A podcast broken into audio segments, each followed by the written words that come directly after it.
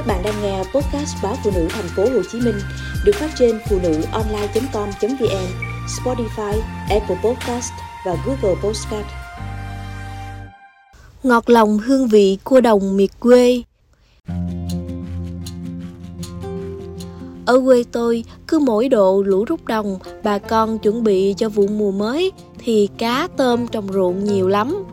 Ngày đó tôi và tụi con nít trong xóm nào biết gì mấy món đồ công nghệ. Quanh đi quẩn lại chỉ có vài trò chơi tuổi nhỏ, bắn bi, trốn tìm, tắm sông và đặc biệt nhất là tụ tập cùng nhau đi bắt cua đồng.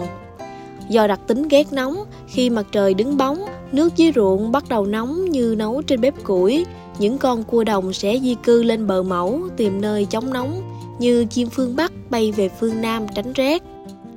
Những ngày sau lũ, cua đồng nhiều vô kể. Loại sản vật này đã cho chúng tôi một tuổi thơ đầy thú vị khi gian nắng, lội bùn, lội ruộng tìm bắt.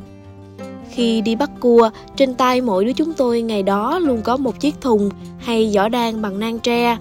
Cả đám men theo bờ ruộng tìm hang cua đồng mà đút tay vô cho tới khi cua ngoi ra khỏi hang thì chộp lấy bỏ vô thùng. Con cua đồng vỏ mềm, thịt lại thơm ngon nên bà con miền Tây mê lắm. Cua đồng có thể chế biến thành rất nhiều món ngon vì ngoài lý do thịt cua đồng ngon ngọt thì chúng còn giúp giải nhiệt, bổ xương. Bà con miền Tây đã sáng tạo bao món từ cua như cua rang muối, cua rang me, cua hấp lá chanh, lá xả, lẩu cua đồng. Vậy nhưng thấm đẫm vào ký ức tuổi thơ tôi vẫn là món canh rau tập tàn nấu với cua đồng. Hương vị nồi canh cua ấy cứ đeo đẳng theo tôi. Trong tô canh cua rau tập tàn, tôi nghe được mùi thơm của tình mẫu tử, ngọt ngào, thiên liêng.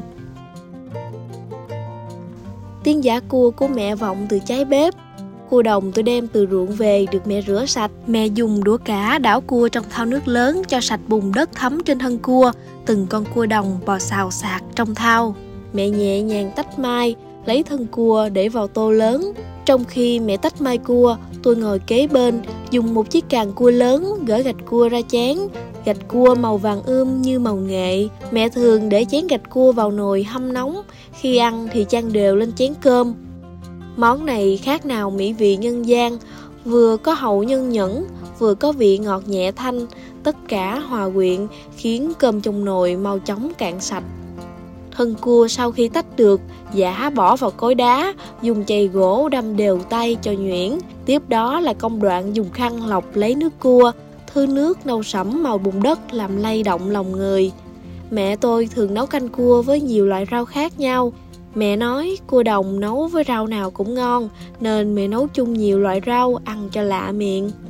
Nồi canh cua trong bếp thoang thoảng hương thơm, lan tỏa khắp nhà mùi thịt cua, hòa với mùi mặn của muối bạc liêu, vị đậm đà của nước mắm cá linh mẹ ủ hồi nước lũ về, ngọt cái, ngọt nước, đậm đà từ vị cua đến vị rau đay, rau dền, rau mồng tơi có trong nồi.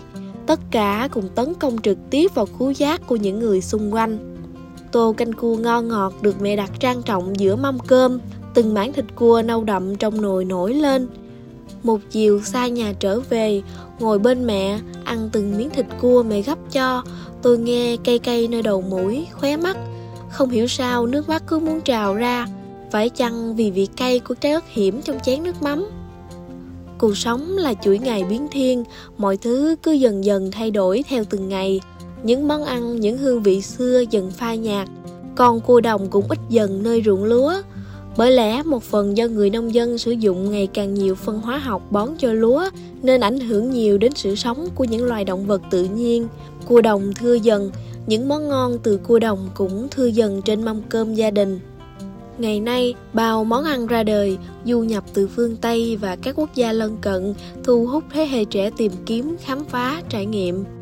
Giờ đây, nơi xa, đôi lúc tôi thèm được cùng bạn bè sách giỏ ra đồng bắt cua, thèm được ngồi bên mẹ lấy gạch cua ra chén, tai nghe văng vẳng tiếng chày giả cua, thèm được ngồi ăn cơm cùng mẹ, cùng cha, thèm được gấp từng miếng thịt cua đặt vào chén cơm của cha, của mẹ.